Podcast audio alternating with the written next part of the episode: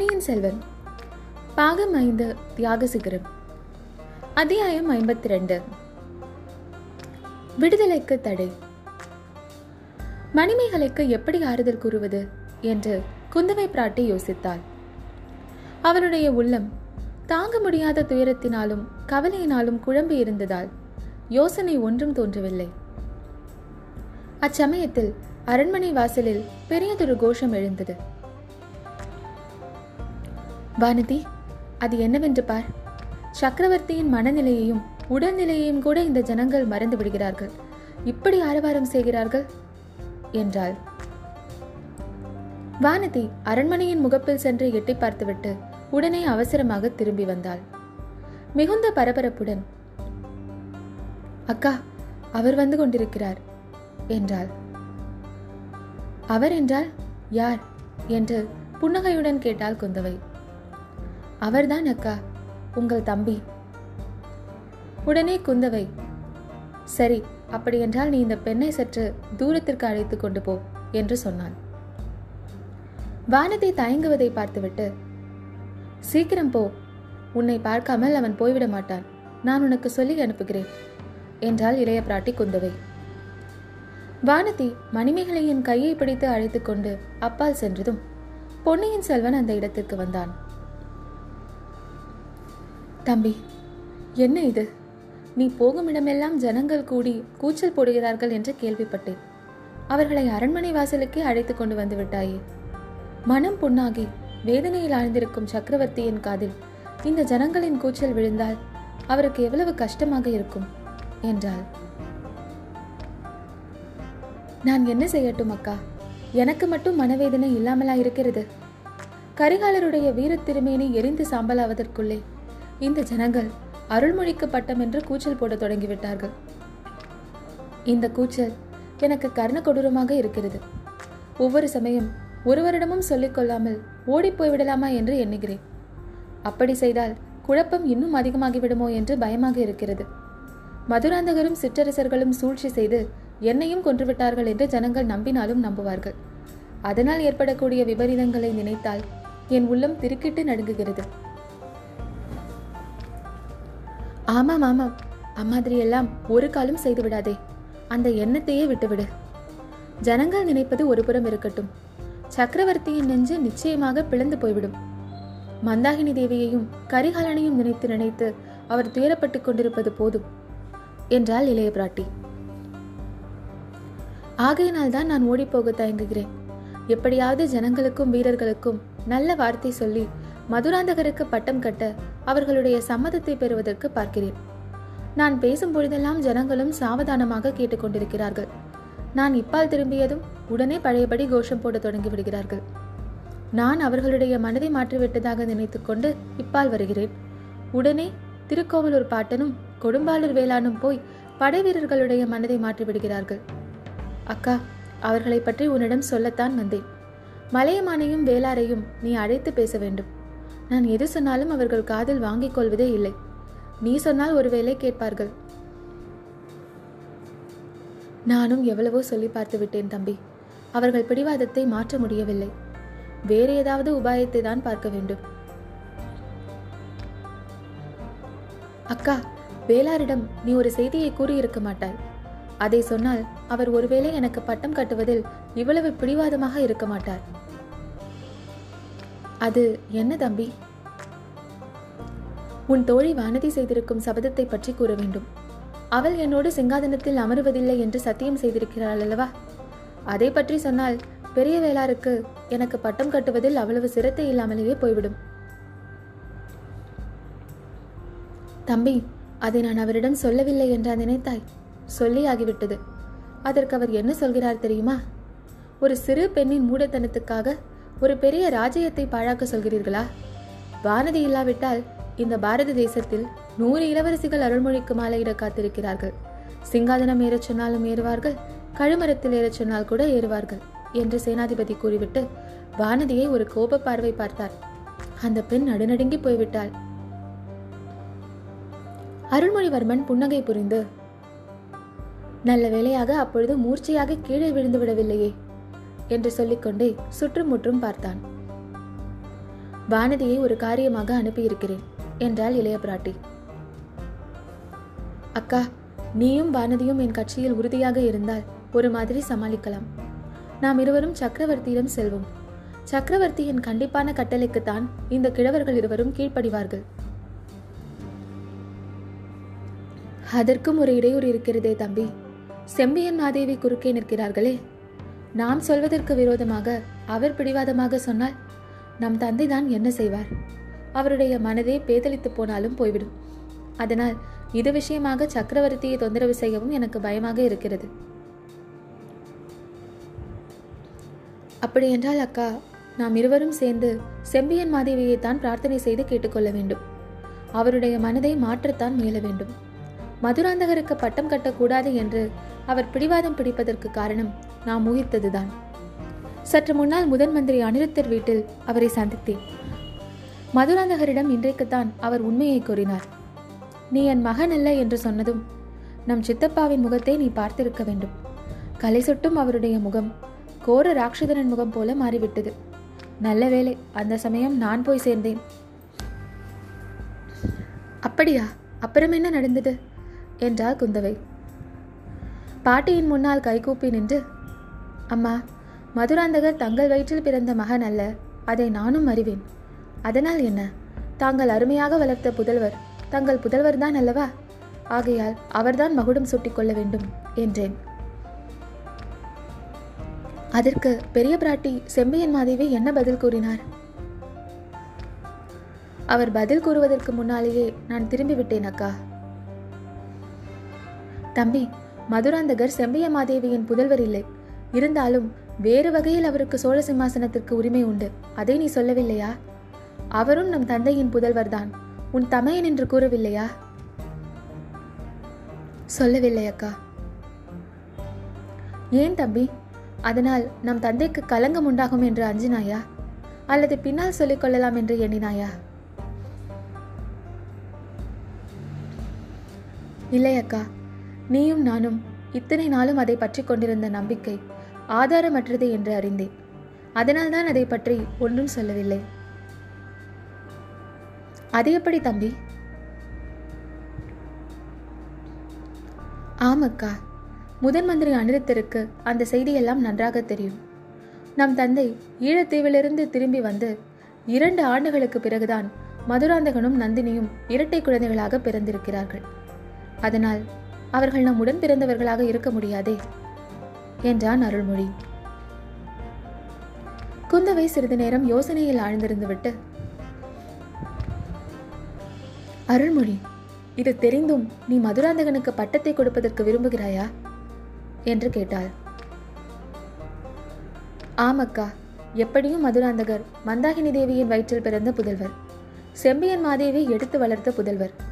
எனக்கோ ராஜ்யம் ஆளுவதில் சிறிதும் ஆசை கிடையாது. உன் தோழி வானதிக்கு கூட சிங்காதனம் ஏறும் விருப்பமில்லை.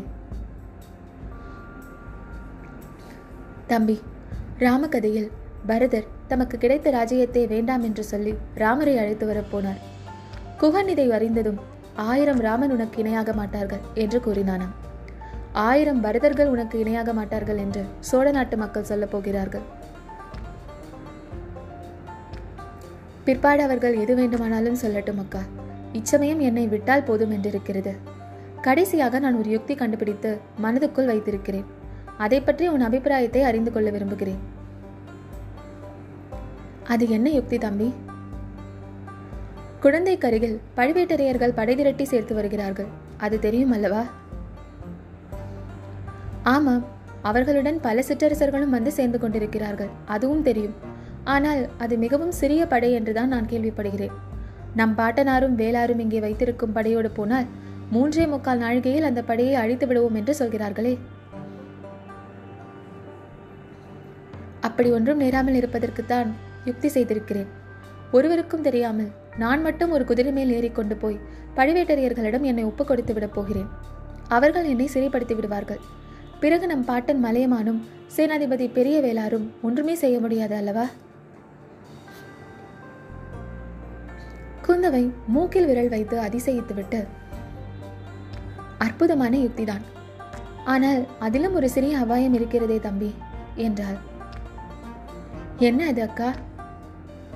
நீ பழுவேட்டரையர்கள் திரட்டும் படையை அடைந்ததும் அந்த படையில் உள்ள வீரர்கள் என்ன செய்வார்கள் தெரியுமா?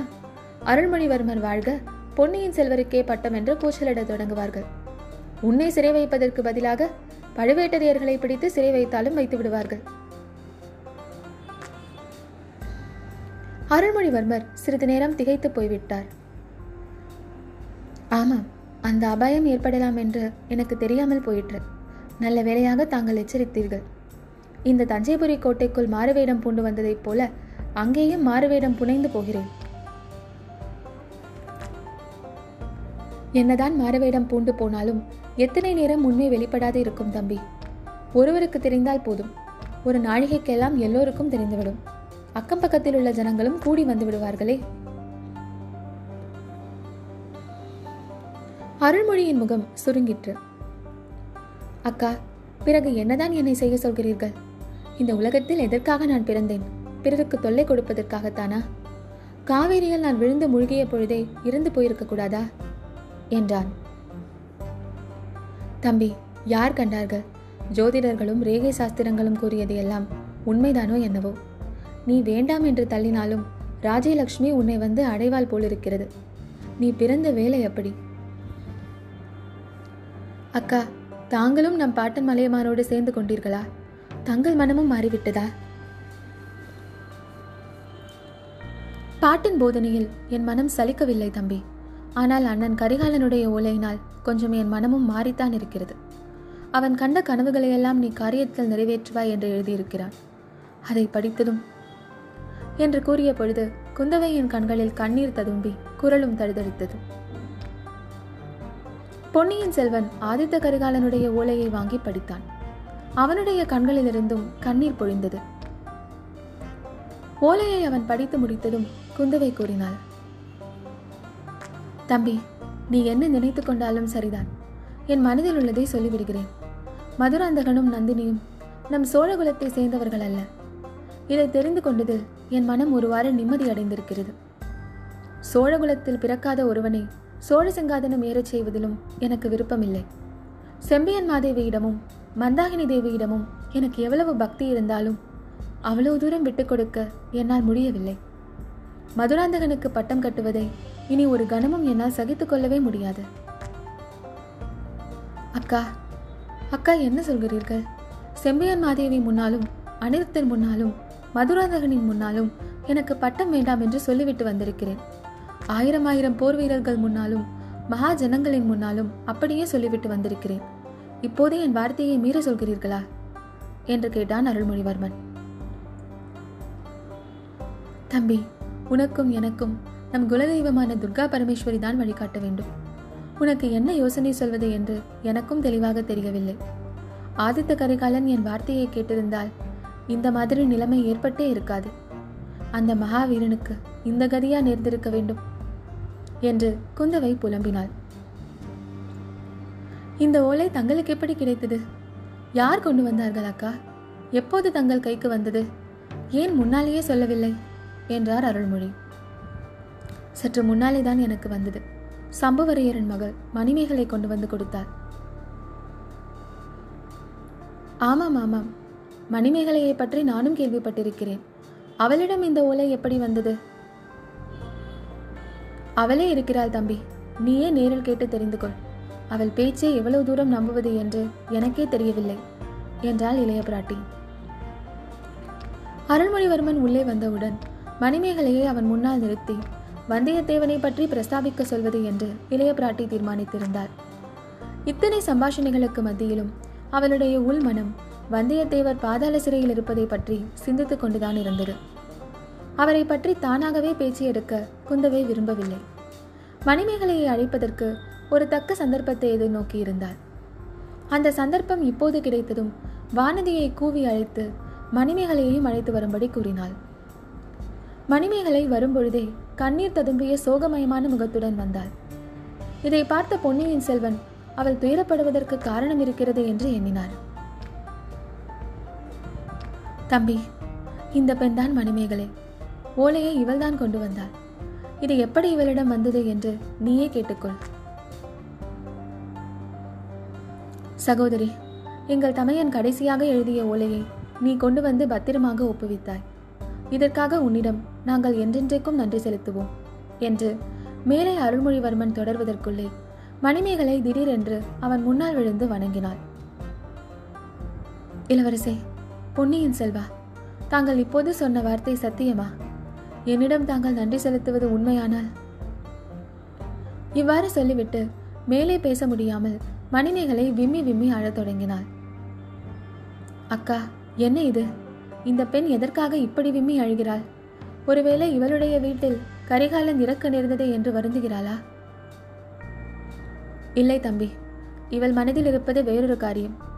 மணிமேகலை என்னிடம் கூறியதை இளவரசரிடமும் சொல்லு என்று குந்தவை பிராட்டி அவளை தைரியப்படுத்தினாள்.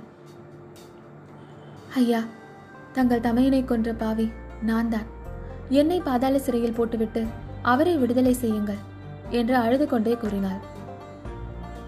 அருள்மொழிவர்மன் திகைப்புடன் குந்தவையை பார்த்து அக்கா இவள் என்ன சொல்கிறாள்? இந்த பெண்ணுக்கு பைத்தியம் பிடித்து விட்டதா என்ன? என்று கேட்டார். இவளுக்கு இன்னும் பைத்தியம் பிடிக்கவில்லை தம்பி.